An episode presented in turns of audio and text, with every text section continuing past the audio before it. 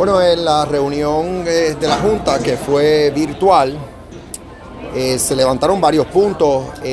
Algo que la Junta hizo en estos días es que nos acaba de entregar el estimado de ingresos que va a servir de base para el próximo presupuesto.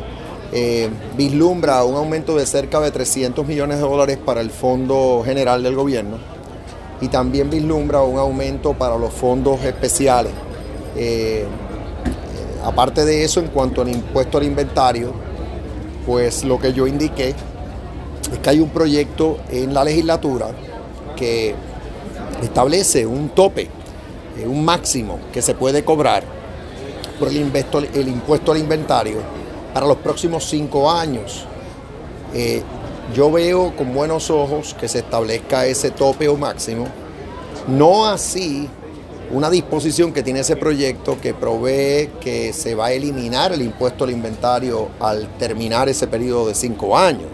Ese impuesto al inventario no se puede eliminar de un día para otro sin identificar otro mecanismo para proveerle a los municipios los ingresos que faltarían.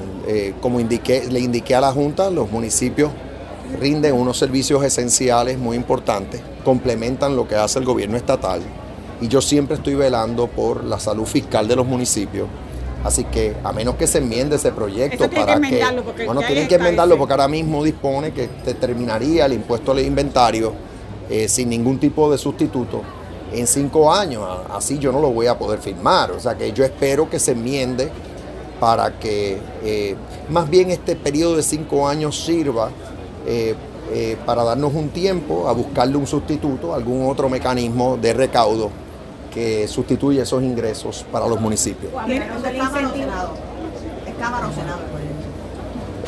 Yo creo que está en ambas, pero es en Cámara donde ahora mismo está. La Cámara es la que atiende los proyectos de naturaleza tributaria contributiva en su origen, así que con toda probabilidad eso estará mismo en Cámara. Esta posición que yo estoy asumiendo no es nueva, yo lo he dicho anteriormente, que no se puede eliminar este impuesto de golpe y porrazo. Y yo entiendo que la Junta comparte mi criterio. Habría que ver cómo se sustituye ese ingreso, porque si no se afectarían las arcas municipales cuando necesitamos esos servicios municipales en Puerto Rico.